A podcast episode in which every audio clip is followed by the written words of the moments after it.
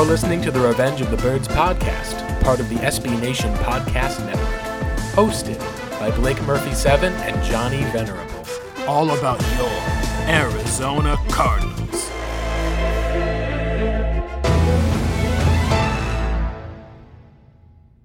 All right, and hello and welcome into the Revenge of the Birds podcast. Uh, we are approaching, not quite there at 100, and I believe it's 140 episodes. Uh, excited to be able to be with you to talk about the Cardinal schedule release. We'll open up with a little bit of draft talk now that the class is somewhat settled. You've gotten through some of the uh, you know, first type of press conferences, seen a little bit more of the team. It's all been shaping up. Signed a few free agents, and Cardinals might be losing one of their team captains from the last few years. Here to talk about all of that with me is my co host, the Venerable John Venerable. And uh, Johnny, the draft has settled, the schedule is out. How are we feeling about the Arizona Cardinals? And in particular, what are we thinking of their draft haul now that it's had a chance to sink in a little bit? Yeah, thanks, Blake. Welcome, everybody. We've had a little bit of a hiatus. It's been a fast and furious draft season that came to conclusion about two weeks ago.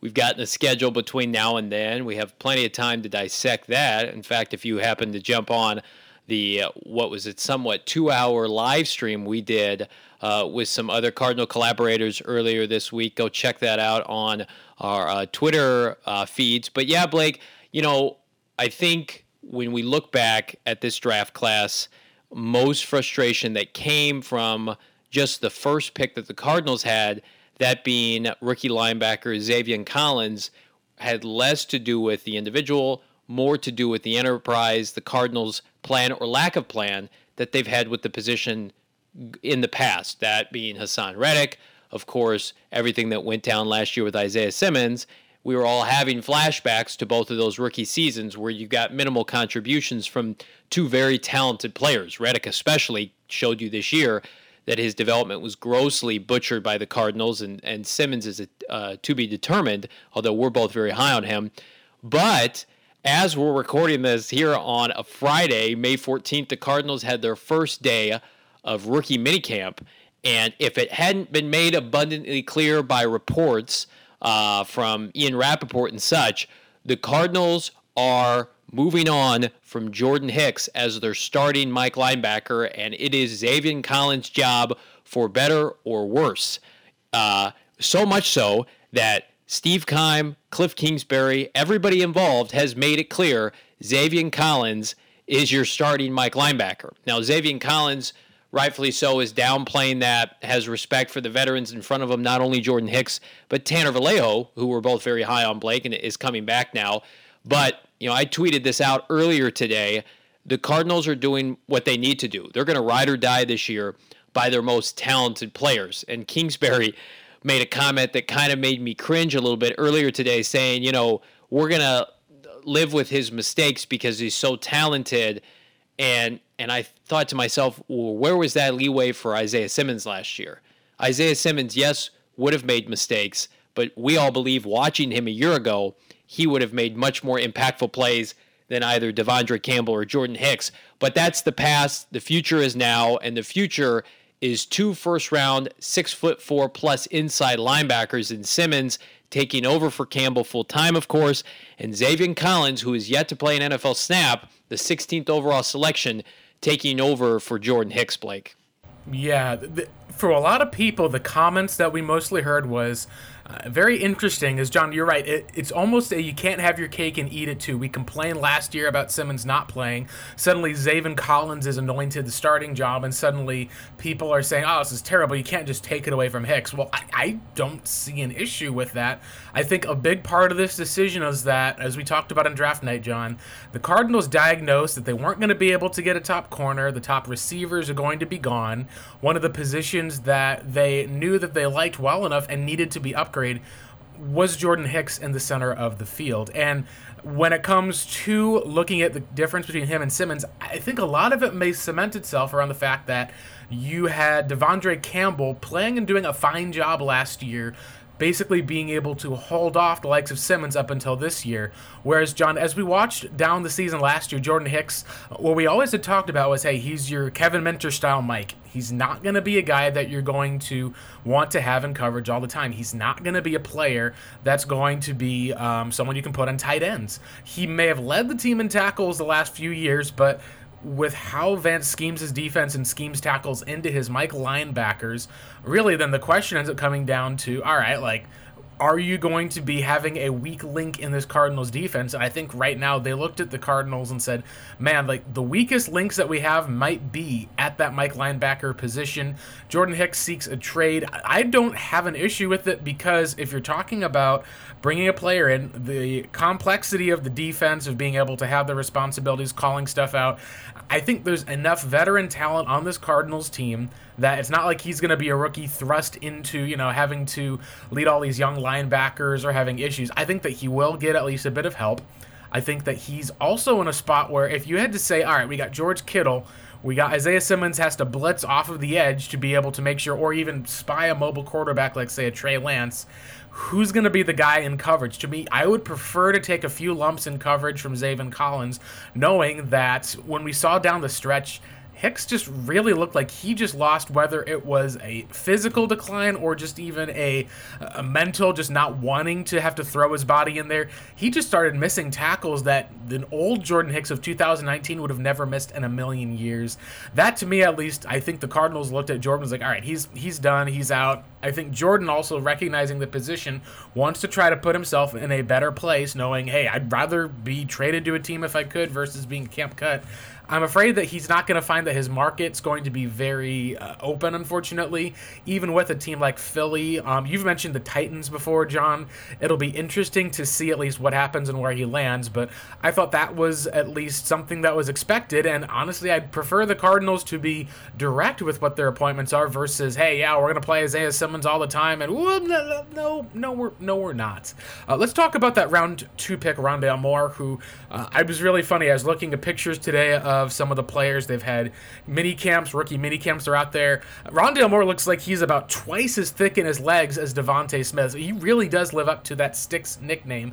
The legs just look so skinny. I think, at least overall, thinking back on this one, the fact of the matter is, if there was a preference for the Cardinals to look at as far as the receiver position was at the different spot, I think you could probably do worse. There's still, I think, a concern or two about health.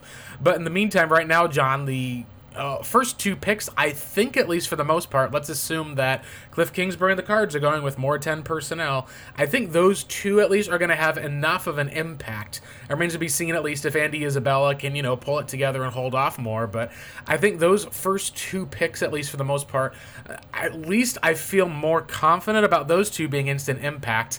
Then again, I said the same about Josh Jones, and sure enough, he's been sitting behind now, at least for the most part, as a uh, backup offensive lineman. Seems like he may be a backup entering his second year as well. Uh, what were some of your thoughts ultimately on uh, Moore? And then we can get into kind of the mismatch of rounding out the round three picks, especially with how Tay Gowan seems to have cemented himself as a Cardinals kind of community.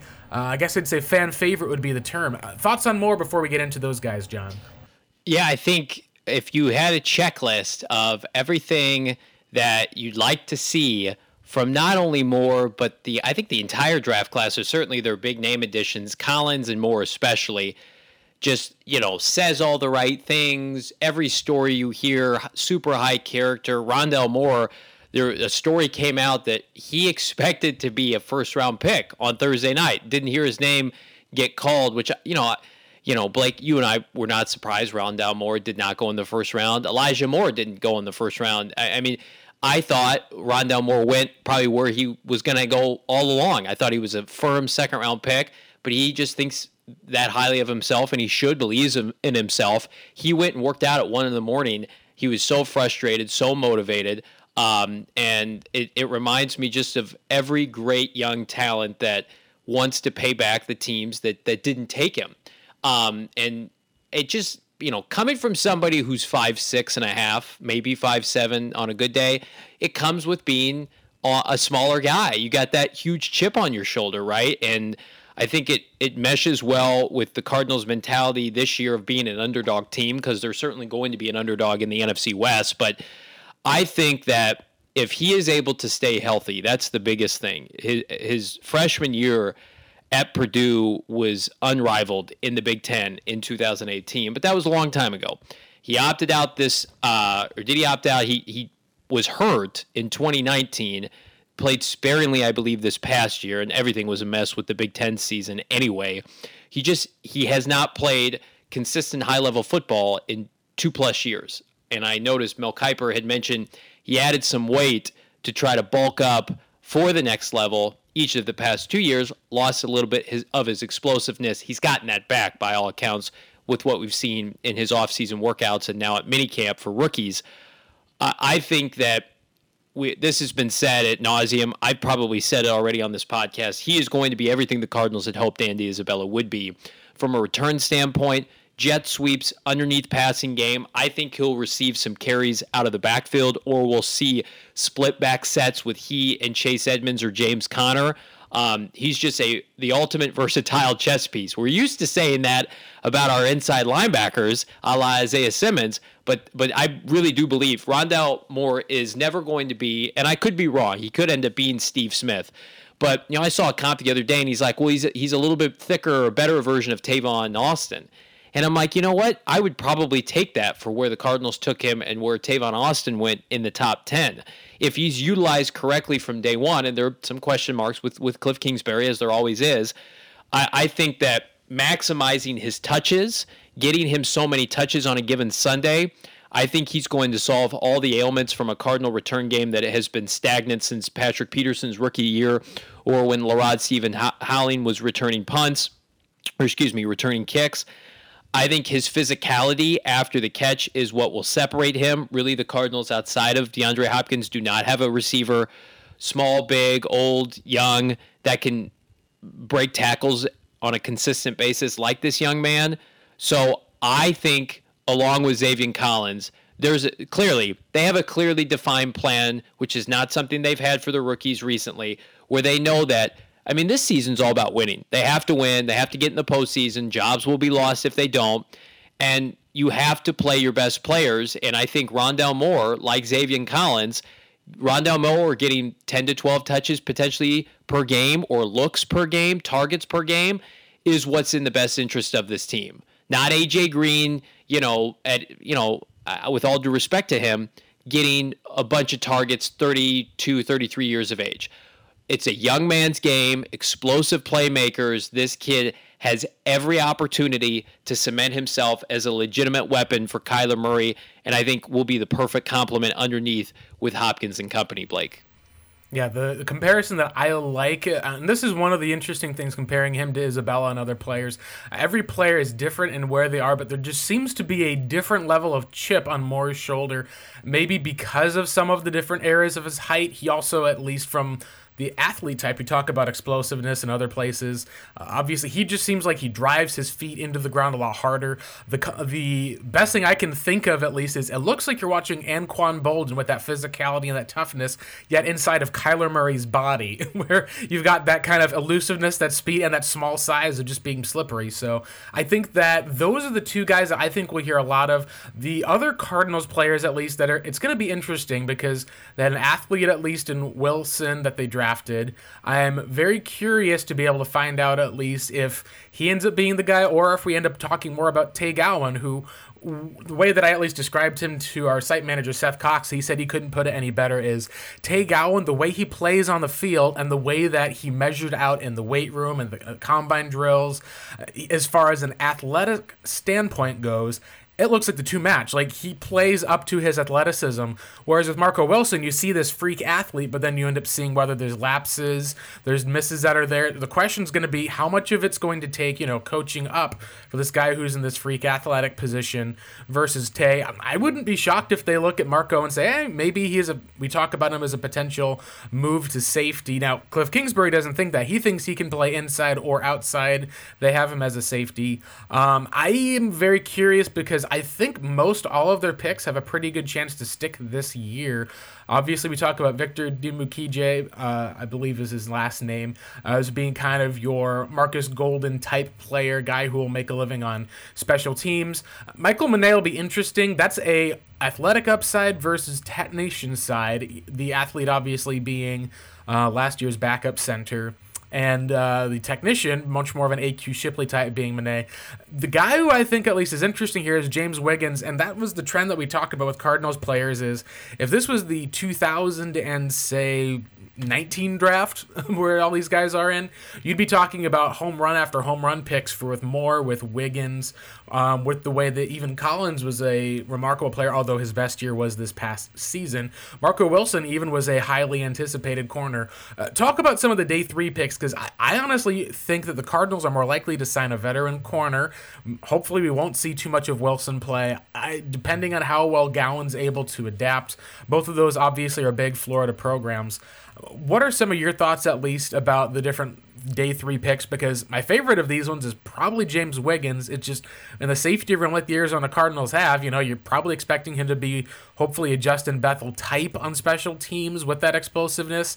Uh, it's just, you know, been a few years for some of these different guys, and the roster for Arizona is pretty much stacked. Uh, there's one more player that we'll talk about a little bit after this, but talk about the rest of the draft class. Yeah, I would agree with you. I think a veteran corner is, is coming at some point. That could be one of Keim's time, time, time, time signings, maybe in July or early August. It's yeah. tough to say. Um, I also think that there, there could be some smoke here with a, with a certain tight end out of Philadelphia, but that's neither here nor there.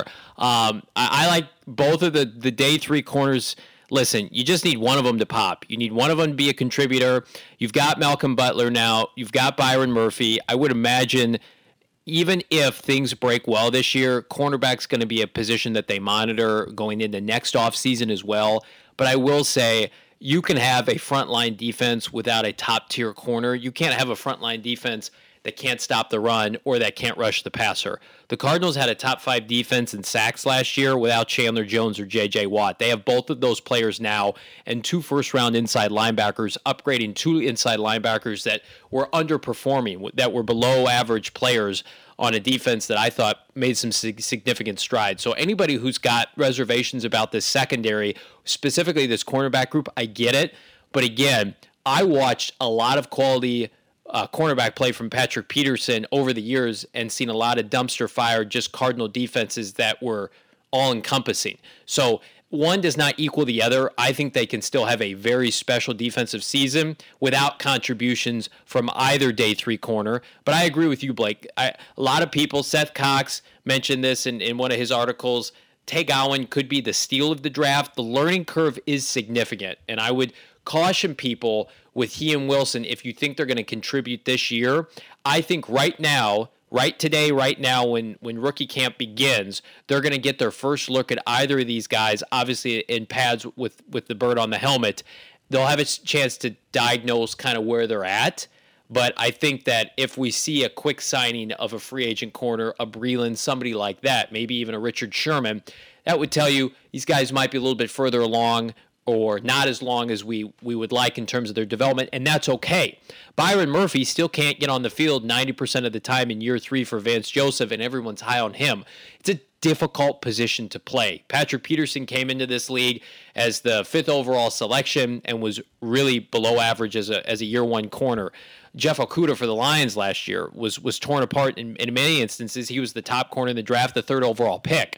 So I think it's fair that we ask either of these guys to be starters I think you're looking at can they get some time as reserves, make a play or two throughout the season? Can they be gunners on special teams? Are they active? That's what I'd like to see in terms of their development. But again, there was a reason Dre Kirkpatrick was signed right before the, the, the season started last year and started all 16 games. Veterans typically at the cornerback position, that's what Vance Joseph is going to lean on. This defense is very veteran led right now outside of you know, they're Mike linebacker, the guy who calls their defense, which is I think is pretty funny. But Blake, I, am with you. I think that you know, day three picks, no matter where they're at, they're lottery tickets, and and if you get anything out of them, I don't care that the Cardinals traded up for Wilson. They did that with a day three pick next year. That's gravy. And obviously, we'd love to have everybody turn into you know I don't even know who to who to mention as a quality day three pick because this team doesn't hit any on them. But LaRod Stephens-Howling, Rodney Gunter was a quality day three pick. But your bread and butter is made. Meat and potatoes are on day one and two, first through third. That's how your roster is built. Uh, occasionally, you'll get lucky with an undrafted guy, but you know, outside of the two corners, Blake, I, I think it's going to be an uphill battle for the rest of the class to make the roster. I think you're probably looking at maybe practice squad esque for them. This mm-hmm. the center that they took from Penn State. That's a really hard position group to crack, and I know they they took the time to draft this young man because of the fact he's a fifth year senior, he's a pro, he's somebody who's going to come in and not need a lot of refinement for technique. He's probably maxed out his athletic ability. So you're going to know pretty quickly whether or not he's going to stick because unlike, you know, let's say DJ Humphries once upon a time who we had a discussion about this morning, Blake, you, you had utmost room to grow, right? Whereas seventh round pick, Penn State, fifth year senior, this is probably what you're going to get. And he's going to go into a position group with grown men and a, and a position coach with Sean Kugler that demands the utmost from his players. So that that to me, again, if any of these guys make the team, I, I Wilson especially will make the team. I have no doubts about that. But I think the Cardinals, you got to remember too, if you've been following this team for some time, this this is where the Cardinals have been building toward since they picked Kyler Murray first overall. This is their third offseason. Yep, it's year three. Right. Your roster should be difficult to make these rookies should have a difficult time making this roster. It's why I think Blake and I were okay with trading away picks for Rodney Hudson, of course, DeAndre Hopkins. If you think Marco Wilson is special and you want to trade up for him, do it because you know what? Historically, it's hard for fifth, sixth, seventh rounders to make their team traditionally. And then you combine that with the fact that most people, the general consensus with the Cardinal roster, when I talk to fans, when we listen to the media, it's a top it's a fringe top 10 roster in the NFL. It's certainly a playoff roster, but the reason that most people don't assume they're a playoff team, combination of their division and and who's running the show as their head coach, but their roster top to bottom is stacked. And so I think I'll be even more impressed if these day 3 rookies not only make an impact but are active and make the roster. I mean, you talk about a guy like Evan Weaver last year who was the Big Ten or Big Twelve, Pac-12 Defensive Player of the Year.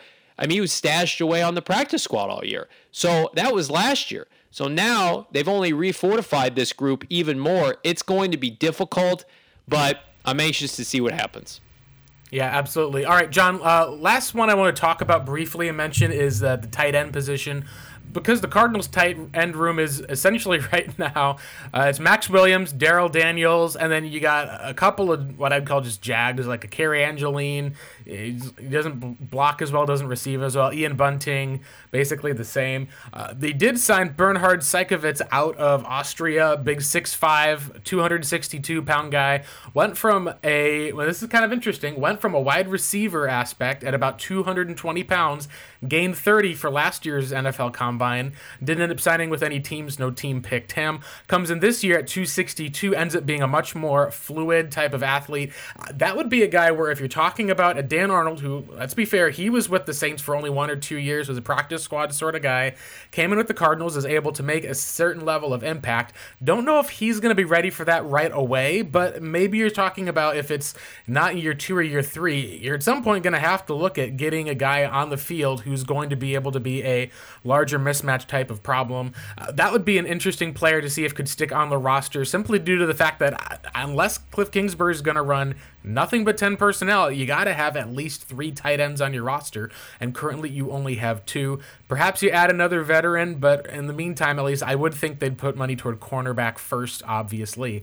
Uh, let's shift to talking the Cardinals' schedule, obviously, at the time we have left. I like looking at these in terms of four week breaks because it's kind of where it used to break up the schedule pretty easily. You'd say, here's the start to the season. You get into kind of the midpoint of that season, you usually end up seeing the bye somewhere in the middle. And then you have the back half stretch where it finishes in the last six games and then the final four are really what determine uh, whether or not you kind of hold on to your position and are able to make the playoffs, crawl back in, or if you end up like we saw the Cardinals last year being what seemed like a lock and then falling out of the playoffs entirely.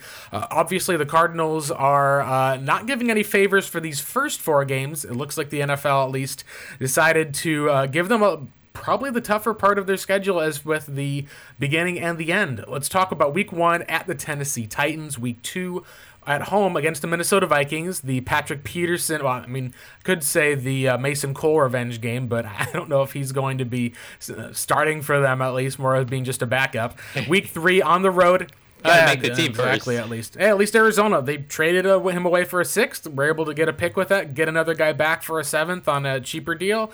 At least takes away from the fact that you just used a third round pick on the guy. Uh, week three against the number one pick in Trevor Lawrence at the Jacksonville Jaguars, and then what I've called the most pivotal game of the season. Week four in the afternoon on the road against the Los Angeles Rams. John, how do you see this early part of the schedule shaping up? Because I think when we ran through this, the Cardinals' best bet, I think, would be to win early against Tennessee, win against Jacksonville, and then try to pick up a game against the Vikings or the Rams. Now, maybe you flip the Titans in the Vikings game, but I think the Cardinals would want to start three and one. I had them going at least at this point two and two, specifically because of what I'll call the McVay effect. But unlike where I said on the live meeting, it wouldn't shock me if they did come out and were able to play well with the Titans, especially considering the Cardinals added players to their team this roster, and the Titans kind of let a lot of guys walk away. Yeah, I, I agree. I I think week one, this is I'm not gonna say one of the easier games to predict, but I think the Cardinals win this game. I think it's the perfect chance to play this team. I think that Tennessee has had a, a lot of turnover, both offensive personnel and their coaching staff. They lost their offensive coordinator to the Atlanta Falcons, who has been instrumental, Arthur Smith, in resurrecting Ryan Tannehill's career. You, I don't think that can be understated. Um, and then you lock, you talk about losing two two of his three premier pass catchers in Jonnu Smith and Corey Davis. Uh, that that team is is in big time transition mode. I don't I don't care how good Derrick Henry is. Uh, if the Cardinals are going to come in week one and, and lose to a running back, that tells us more about the Cardinals than it does Tennessee. But I I like them to win that game. I actually think that like last year, they're going to get off to a fast start. I've got them going three and one through the first quarter of the season. I think they're going to start three and zero. Oh. I can't pick them to beat the Rams in Week Four, and we talked about this off air, Blake. I, I can't have them pick. I can't pick them against beating the Rams until we see it actually happen. So uh, I'm going to put that as an L. But I think, listen, I, Kyler Murray. For for whatever it is, plays really well to begin the season. Maybe it's less wear and tear on his body. I think they're going to really try to reprioritize the run game. Rodney Hudson, James Conner, the fact that you've got continuity now on the right side with Kelvin Beachum and, and playing right guard. I have the utmost confidence in Sean Kugler that that unit's going to be humming. Maxx Williams is back as your predominant tight end from a blocking standpoint, and then I just think I, I this defense to me has premier talent at every level. You've got an all-pro safety, Malcolm Butler, who knows Tennessee fairly well, is an upgrade over Patrick Peterson, maybe not in namesake, but in, in pure play. Byron Murphy, I'm incredibly high on. And then their front seven right now of their linebackers, three of the four are first round picks, and Markus Golden was a second round pick. I know that's not everything, but they have just a gross amount of talent right now, more so than they've had at any point coming into a season since maybe 2016.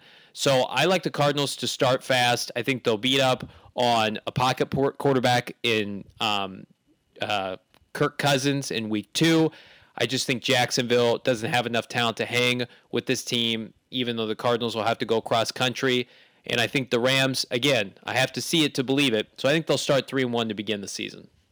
Uh, I, I feel like until I can see them go out and beat the Rams, especially when it's a road game versus a home game, Cardinals seem to have been really beaten badly at home for whatever reason. Have almost contended better with the Rams on the road. I've got them starting two and two at least. I know we talked about in the podcast about the potential to start three and one. I think that two and two is there. For me, the trouble comes in is if you lose to Tennessee, you lose to Minnesota. Suddenly, you're talking about that Rams game being pivotal to get to a two and two schedule. And we talk about Jacksonville as a trap game. That's one of those games that you wouldn't be able to overlook because a one and three start that would not necessarily completely doom your season, but considering the stretch of games that they have upcoming and how difficult it is in the NFC West, you'd be having to play catch up with the other teams that are there.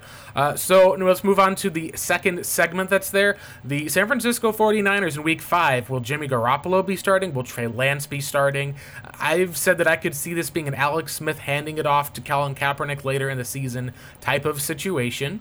Uh, we've got the additional week, uh, I should say week six game. That's the 17th game of the season. This is on the road at the Cleveland Browns, which they're probably one of the more complete teams in the NFL this season. It'll depend on if Baker Mayfield can play at a game manager level, kind of not screw it up, or if he takes the next step into becoming one of the better passers. You've got the hapless Houston Texans coming to town. That will probably be a home game for the Cardinals in terms of Texans fans maybe rooting for J.J. Watt and DeAndre Hopkins over their own players. And then the first nationally televised game. Now, uh, if you want to count the preseason we'll have a week two game, 5 p.m. on a Friday night on ESPN against the Kansas City Chiefs. That's the first time, technically, that Cliff Kingsbury and his college quarterback Patrick Mahomes uh, have visited with the Arizona Cardinals. I should say the Cardinals. Oh, yeah, they'll be visiting at home, I believe. Uh, but that's preseason. You're talking about teams will probably be playing those guys, you know, like maybe a quarter if you're lucky. Uh, we'll even see what happens amidst for where things are at at that point. So the focus for me is going to be on the Green Bay Packers game. That's a Thursday night game. Even though you're at home, you're coming off of a short week. The question is if you're playing Aaron Rodgers or are you going to be playing Jordan Love? Because to me, John, this could be a win loss swing very highly that based upon what happens with Aaron Rodgers during the season. It's one of those few games that I feel pretty dedicated that Cardinals would lose this game in the regular season. I think they could win in the postseason, as we've seen before against the Packers. But this is one of those games that I think is a huge swing as far as when I predicted an 8 and 9 type of record. This could flip it from a losing season record to a winning record if a trade like that went down. What are your thoughts on the next four games? This is when it starts to pick up, I think, a little bit more difficult. The San Francisco game at home, I think, is is very winnable, especially if you're getting a team that maybe wants to pull the trigger on Trey Lance, but is still somewhat committed to Jimmy Garoppolo. Uh, so I do think the Cardinals win that game. Cleveland on the road is difficult just from a personnel standpoint. I don't think the Cardinals match up particularly well with Cleveland, especially with October 17th. It may start to get a little chilly. They've got a premier pass rush outside of their quarterback play. I mean, this may be the most complete roster in the NFL. So I do have them lo- losing uh, week six to Cleveland. Houston, week seven. I've mentioned this before. I think this is that let's get DeAndre Hopkins 20 targets and over 200 yards and embarrass them. Same with J.J. Watt, multiple sack game. Houston is going to be in contention for not only the first overall pick. I, I, if Deshaun Watson doesn't play, I think there's a possibility they could go winless.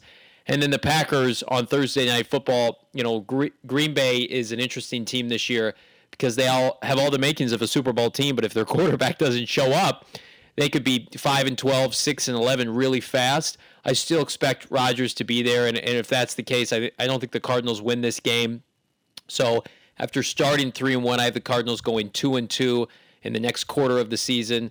Uh, still above 500. But again, losing to teams like the Browns and the Packers, both are very firm contenders in, in the respected conference. That doesn't bode well for this team. But again, the Cardinals themselves have, have not been battle tested. They haven't gone to the postseason. They haven't had that success yet. It was supposed to be last year. Last year was the year they were supposed to kind of get over the hump and sneak into the playoffs, get that experience. But now it's put on delay, trying again here in year three with Kyler Murray. So uh, again, it's it's hard for me to bet against teams that have already done it, especially with the coaching staffs that have been assembled in Green Bay and and, and Cleveland. Stefanski's a really bright young mind. So again, Cliff Kingsbury is going to have to do his best to navigate these difficult games early. But I do think they enter the mid midpoint of the season uh, above 500. Have them at the midpoint of the season above 500. Uh, that Green Bay game again, I think is if it flips and it turns out that that is Jordan Love, then I think that will help the Arizona Cardinals massively, um, as well as the national exposure you might get if you can have a stellar defensive performance.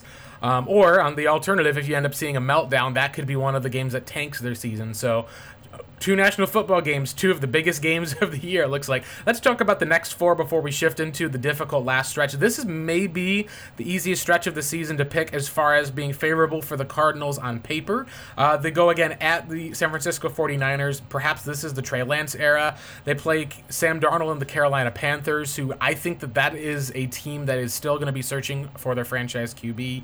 You're on the road at Seattle, a game that they've almost always played well at contended with. Um, the only type of flip I remember, at least for the most part, was last year where they did finally get a home victory and then lost on the road. And then you play at Chicago, which is going to be in, I think, a late November game. Uh, they get a bye during week 12. That's a question also is, is it going to be Justin Fields, much more of a gifted runner, obviously, than the older Andy Dalton? I've got them in this stretch. I looked at the schedule. I'm like, all right, I see them splitting with Seattle. I'll give them the win here on the road since that's typical. Maybe the Niners are able to pull something off and have a loss there, but I would give them a win against Carolina and a win against Chicago. So this would be, I think, when I was looking at the schedule, I think at least for the most part, this is probably where I had them at. But I had them as two and two in this uh, spot last time. I've got them at three and one here. That gives them an overall, I believe, seven and five record heading into the end of the season. It was the latter point that was difficult, I think, as far as with the prediction. What are your thoughts, at least, on this Cardinals stretch for the most part of San Fran, Carolina, Seattle, and Chicago? Yeah, I have them losing all three, unfortunately. Um, again, San Francisco, I don't expect them to sweep. I think they'll split. I think they'll win at home and lose on the road at Seattle is incredibly difficult, especially before the bye week. Um, really, it's that swing game at home against. Hey, they've done it before with worse talent, yeah, John. That's they've done true. it before with worse talent. That's all I'm going to say about Seattle on the yeah, road. Yeah, it's it's difficult, man. At home against Carolina is very much the swing game. Week ten, a Carolina team that reminds me a little bit of that Detroit team last year that just hung around long enough. If they can force Darnold into some uncomfortable positions and he turns the ball over, they'll be fine. I just think Carolina just has a lot of underrated talent. I mentioned this on another show that we did. I think it's going to be the Matt Rhule versus Cliff Kingsbury College Bowl. Carolina got the better college coach. I do think the Panthers' defensive personnel is, is very suspect still. So that could be a game, a high scoring affair. Can the Cardinals' defense contain uh, Christian McCaffrey? What's he look like coming back from this season? So if there's a swing game in the schedule for me, it's this one. But right now, if I had to guess, I think this is three straight losses for a Cardinal team that's going to be ailing a little bit entering their bye. All right, and let's move on to the final five games versus the four game stretch. You've got another Monday Night Football game at home, I believe, against the Rams. This is the uh, MNF game. Uh, this is one of those games. Actually, maybe this is the second one. This one might not be the one that's on Monday Night Football. Actually, I may double. Yeah, uh, this one is the Monday night game. This one I think is one of those cases because I've got the Cardinals at seven and five at this point. I believe I had them closer to six and six on the other side. This is really tough because you've got the game at home on the Rams. You're going away to Detroit. Jared Goff has always uh, torn up the Cardinals under Sean McVay. When he's been without Sean McVay, he got shell shocked by the Arizona Cardinals as a rookie. I have that one as a win. And then the last three games of the season are the make it or break it. You're at home in the Christmas game against in- Indianapolis, on the road at Dallas with that offense, Dak Prescott coming off of injury, but a still defense with a lot of questions for the most part. And then you're at home against Seattle. I split with Seattle, so I had that as a loss. I had Detroit as a win. So, John, the question then is how do you sort out the games? You got the Rams, Indy, and Dallas. If the Cardinals in this scenario can go three and two, let's say you can steal one from the Rams, you can win at Detroit, and then you just split between Indy and Dallas that's a 10 win season. That's the checklist. I, I, think that you can find, in this regard, 10 wins for the Cardinals this year. That being said, you also can look at the schedule and go, gosh, if they lose to the Rams, and if that Dallas team ends up being one of those issues on the road where it's a problem, Seattle's at home, suddenly you're talking about two and three. Well, now you're saying, can, can nine wins get you into the playoff? And if you end up finishing in that last stretch of the season, with a two and three record, or let's say you're going in at six and six, you're not quite there, you got a shot at it. That would be really, really tough. For me, the one thing that you have to look at, John, is if you finish losing to the Rams, beating Detroit, and then losing the last three games, I don't see that Cliff Kingsbury would be on this team the next year after having the wheels fall off last season as well. To me, I think that stealing a game from the Rams is critical this season, and even if you don't, then you're probably going to have to pull off at least two games against either Seattle or San Fran.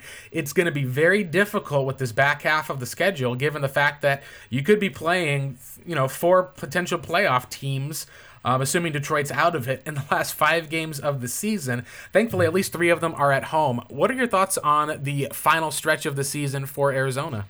You know, I, I look at games against the Bears, the Lions, even the Colts, and I think those are all winnable games. Dallas, their offensive personnel worries me. Their, their ability to s- spread the field out. If Dak's playing at a high level, 100% recovered from his injury, multitude of weapons in the receiving game if their offensive line remains relatively intact, um, I, I, think that's a, that's a game that could pose a little bit of a challenge. But then you'd argue on the flip side, their defensive personnel isn't great. I think the Cardinals, realistically, to be able to to secure a postseason spot, and I do think ten wins is probably the number you'd have to hit. I think they'd have to win four of their final six games. Do I see four wins? I I, I can see it. Um, I, I think that again, Monday Night Football could be the opportunity to get the monkey off their back with the Rams. Yeah. And then also uh, Seattle. I mean, let's face it, Blake. They could be locking up the division at that point and and sitting people week 18. You never know, especially now that there's no second team bye. It's only that number one team that gets the bye. A lot more teams that have secured postseason burst by then, and it's sad we even have to discuss this as an option are have a, have a tendency to sit players in week 18. So depending on where Seattle is, if they're not playing for anything, that could be a, a, a layup victory we would we would hope for the Cardinals. Um, and I'm just not as high on the Colts roster and certainly Carson Wentz as everybody else. I think they're a little bit fraudulent. I actually like how the Cardinals match up with them. To me, it's all about what what kind of outing do we get in Chicago in December? Can the Cardinals bring their run game to Soldier Field? Are they embarrassed or can they hang on Monday Night Football with the Rams? The Lions at that point, I think, will be in transition mode and and again playing probably a lot of young players, rookies to get some experience, not so much concerned for wins.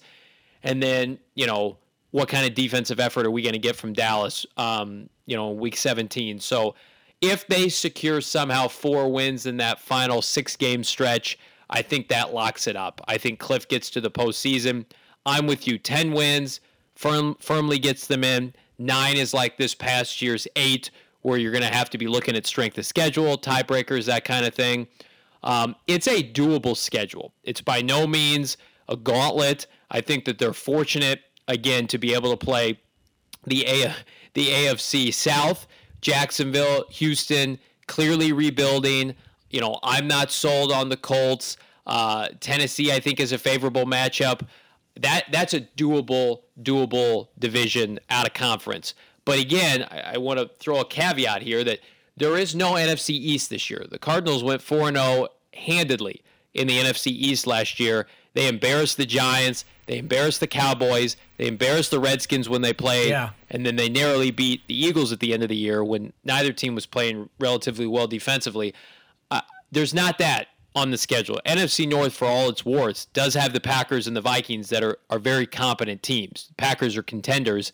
And who knows? Justin Fields could, you know, revolutionize the sh- city in Chicago. And, and that could be a difficult game week 13. So, again, I know a lot of people in our mentions on Twitter have seen our projections for this year, even before this podcast, Blake, and are like, well, they've added so much talent. How could they regress? How could they lose more than last year? And I think it's a combination of two things, right? It's a combination of just, I think last year's schedule was easier and they play a lot of backup quarterbacks. They got a lot of Joe Flacco's, right? And then you combine that with the fact that the division is improved. Seattle and the Rams are improved, and the Niners should just get more confident quarterback play, and their whole team should not implode.